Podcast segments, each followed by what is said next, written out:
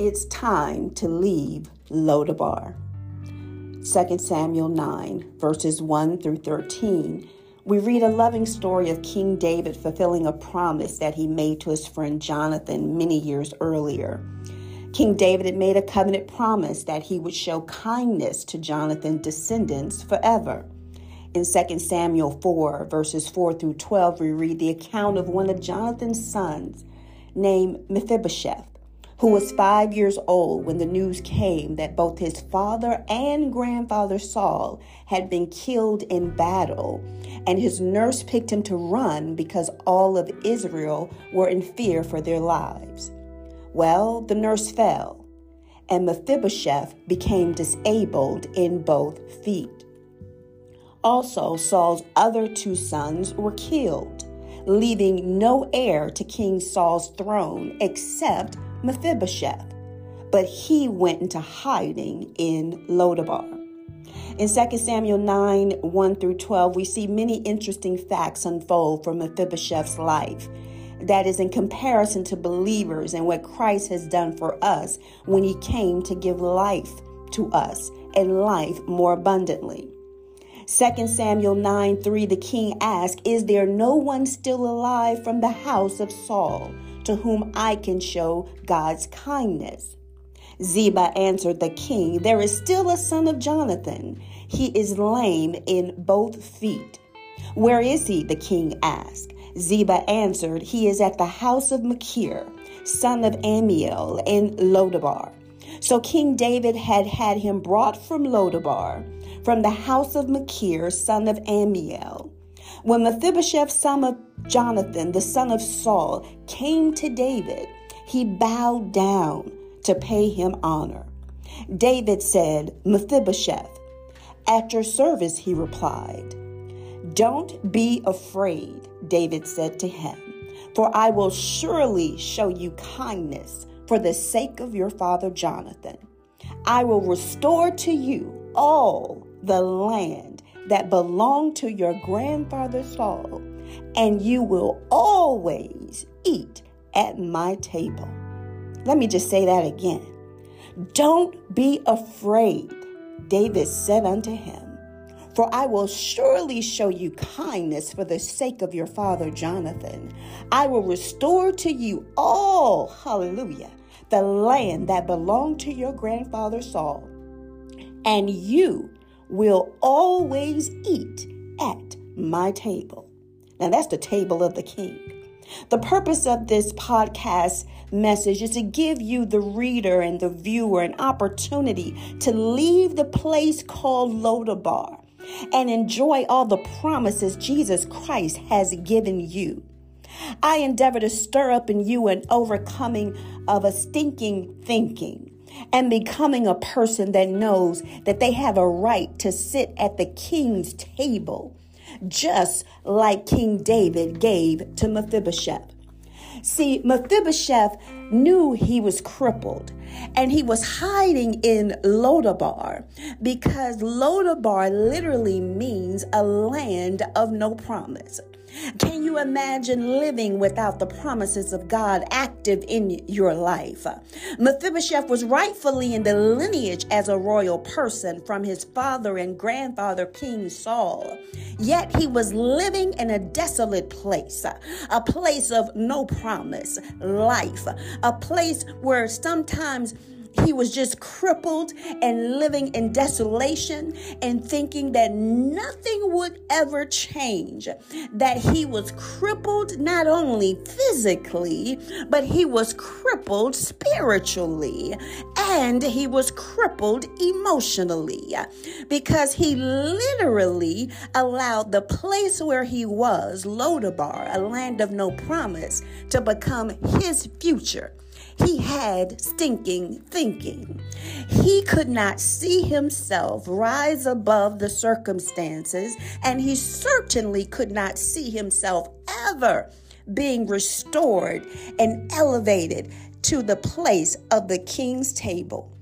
Well, I just want to know if there's anybody out there who can be honest and say, sometimes I have stinking thinking. Sometimes I fall into a pity party and think that things are not going to get any better than what I see. Because what I see doesn't look good. What I see are bills. What I see is sickness. What I see is stress. What I see is worry. What I see are too many, too many uh, Uh, pressures on me and too many requests of my time and too little of me to even spread out anymore. But I've got to do it because I'm a businesswoman, because I'm a mom, because I'm a wife, because I'm active in community things. You just feel stretched.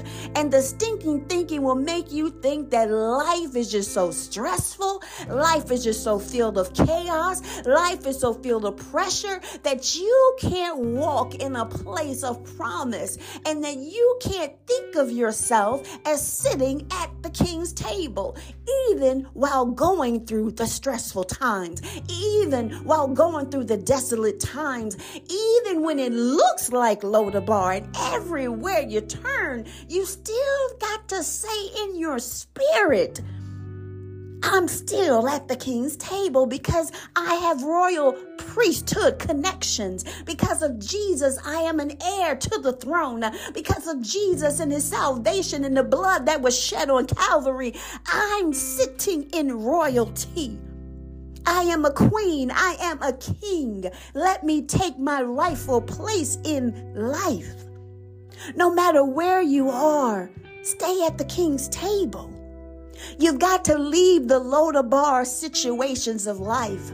They're going to always be there. They're going to always be bills. They're going to always be problems. There will always be situations that'll come to you and people want you to figure things out. There are going to always be times when you feel like you just can't take another second.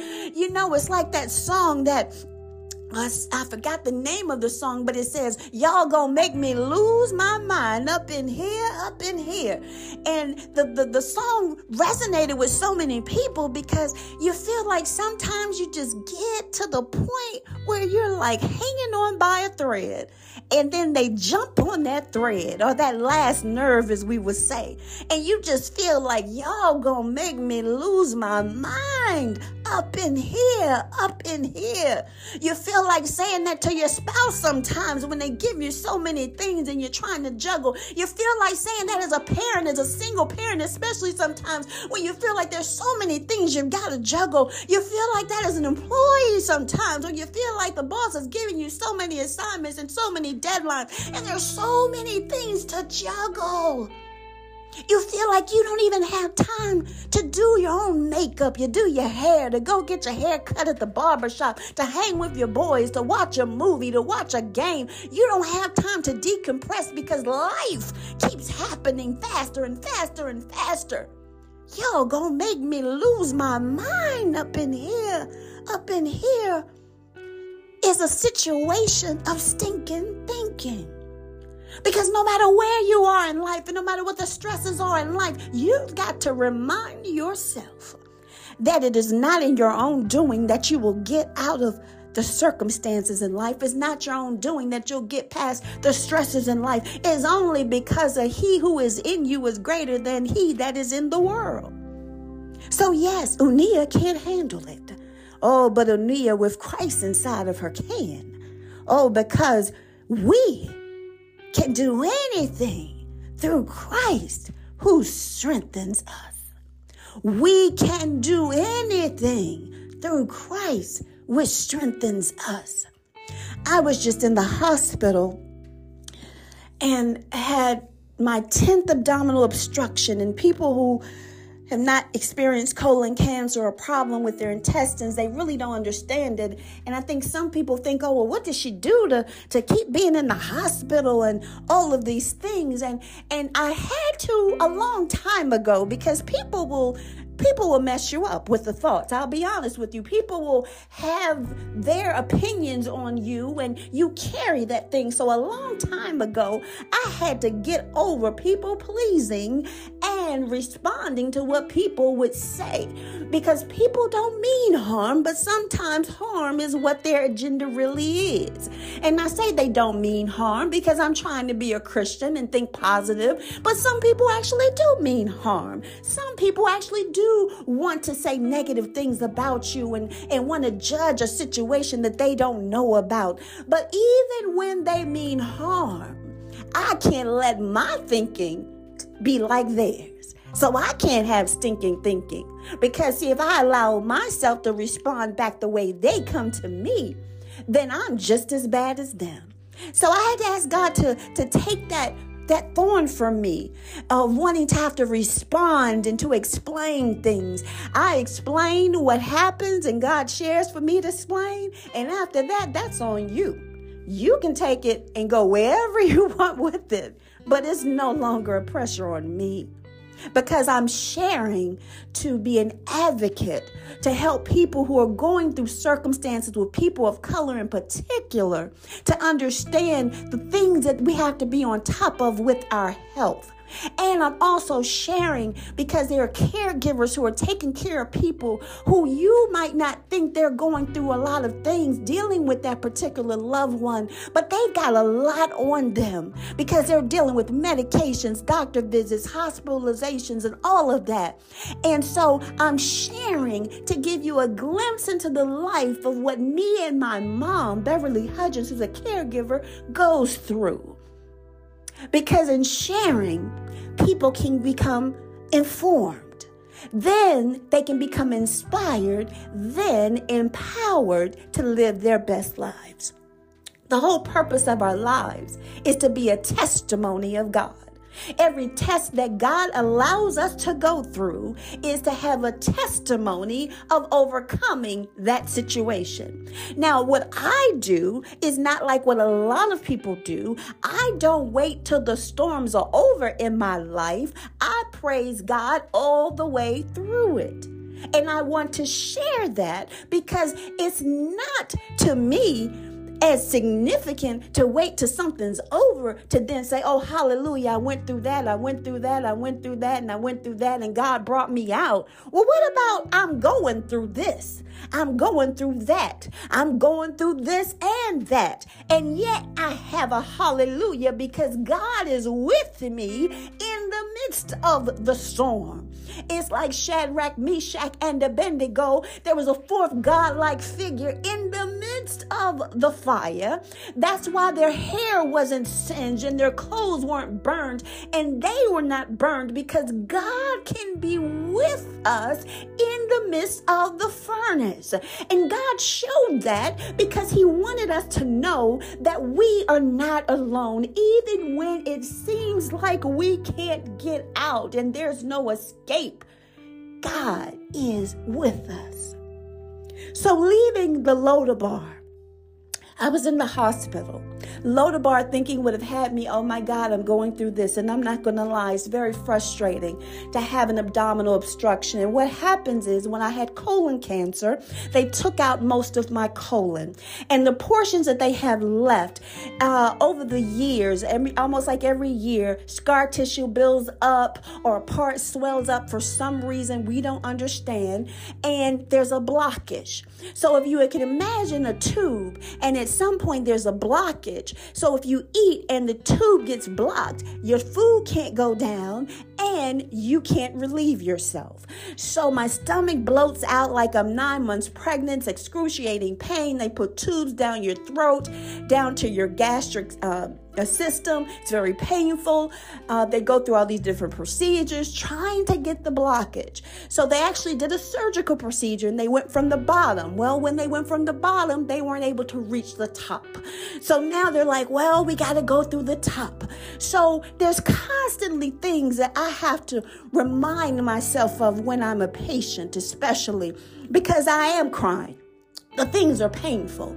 And it's just me and Jesus most of the time. My mother is on the phone, or I can call her. I have friends and family that I can call, but I tend to just center myself in the spirit of the Lord because there I can be ministered to on a whole different level because God knows everything. He knows the body that He created, and He knows that I believe, God, I am healed by your stripes, and He knows that I'm sharing it because because he tells me that this is a part of my life testimony is to share the different things that he's allowing me to go through and overcome. Because just like Job he's going to do double for my trouble. And so because I'm being obedient and sharing you open yourself even to more uh, questions and more people concerned. But the good thing that I'm opening myself up to that people don't realize is such a blessing to me. And that's the remnant that I hold on to is I'm touching touching and agreeing with people who believe God can do just what I believe He can do, and that's do anything but fail. See, when you in Lodabar thinking and stinking thinking, you look at your situation, you're a patient, you're in the hospital, and, and you're in pain, and, and the doctors and the physicians and oncologists and all these people are trying to figure out how they can help you. I know to tell the people of God to pray. I know to tell the people of God to believe with me that God can do anything but fail. I know to tell the people of God that this is just another time that the devil thinks that he has, has whipped me. The devil thinks that he has gotten me to the place uh, where I'm going to scream out, Oh Lord, oh Lord, how much do I have to bear? Oh, but God knows that even in the midst of the pain, even in the midst of my tears and my crying through the procedures and the tests and all the visits and all the things I've still got to go through, even in the midst of that, I can can say, Lord, I thank you. Now you say, how can you say thank you? Lord, I thank you because it could be worse. Uh, I could be in a grave. Uh, I could be intubated and not be able to talk. Uh, I could be paralyzed. I could be in a vegetative state. I could be in hospice again. So, Lord, I you because I know even though it's bad, it could be worse. So that's the first thing we have to do to get away from stinking thinking is to thank God no matter what situation we're in because it could be worse. Trust and believe no matter what you're going through, somebody else is going through something worse. I know it doesn't feel fair. I know you don't want your child sick. I know you don't want your car stolen and you got to buy another car and you just paid that old one off. I know that you didn't want that pink slip. I know that you struggling to pay tuition for those children, but it could be worse. That's the first thing. When you're in Lodabar, thank God for where you are and realize it still could be worse. Mephibosheth was looking around his environment. He is lame and he's crippled and he's in a place that's that's of, of no promise. And so he wasn't realizing that you know what? It could be worse. It could be worse. He could have been in a place of no promise and not be an heir to the throne. It could have been worse. The second thing I want you to know is that when you're in Lodabar, when you're in a place where it seems like all you can do is see no promise and no hope, then you have to also say, God, what do you want me to do here? What do you want me to do here? What do you want me to do? What do you want me to do as a parent who can't afford all the tuition? What do you want me to do here? What do you want me to do when my child is sick? What do you want me to do here? What do you want me to do when my marriage is, is, disarray and the counseling isn't working? What do you want me to do while here? God, what do you want me to do when I get a pink slip? God, what do you want me to do when I fail a course? God, what do you want me to do when I don't get the promotion I wanted? God, what do you want me to do when my ministry is not growing the way I want? God, what do you want me to do when the people are not coming back to the pews? What do you want me to do when I'm going through so much, but you still say I've got to preach and teach your word? What do you want me to do here? Prayer. Ask God, what do you want me to do while here? And He will give you the answer. He will tell you to share. He will tell you to keep it quiet. He'll tell you to trust in Him, lean into Him more. He'll provide a resource out of no way, like miraculously. He'll give you insight beyond your years. He'll give you wisdom beyond your ears of years of how to deal with it. Just ask God, what do you want me to do here, God? When I'm in the hospital, when I'm dealing with medical emergencies, when I'm dealing with just life, no matter what it is, I'm always asking God, what do you want me to do here? Believe it or not, I witness to other people while I'm in the hospital. I try to encourage my nurses and my doctors while I'm in the hospital. Even while I have tubes in my body and on a surgery table, I'm still saying, everybody, I just want you to know I'm a minister. I'm going to lift up in prayer. I hope I'm not offending nobody's religion, but God, this is in control of you. I mean, God, you're in control and this is your surgery, God. So be with the surgeon, God, the surgeon's hands, be with the techs, God, their hands, God, because I'm your servant, God. So you do what you got to do, God, and I know when I wake up, all will be well. I don't go under before I go to the cross. And I thank God for that, that I ask Him what to do here. So the first is to thank God in the midst of our Lodabars and not to have stinking thinking. The second is to ask God, what does He want us to do while we're going through our circumstances? And the third thing is to make sure that you tell somebody what God has done for you.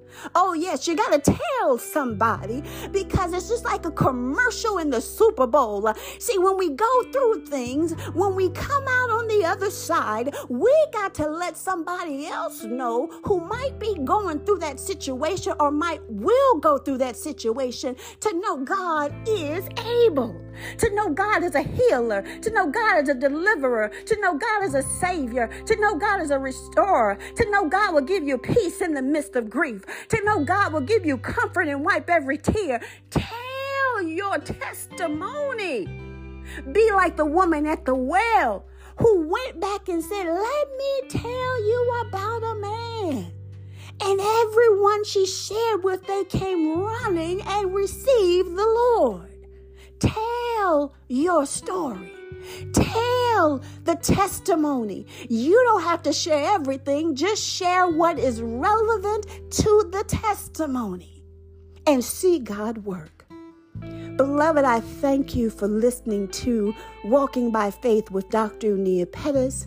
This podcast is here to encourage, inspire, and to empower you to live your best life by walking by faith despite whatever life circumstances bring. I want you to know that nothing is happening to you that God is not aware of and that God has not already made you an overcomer of in the midst of it. Believe God. Believe God. Believe God. Amen.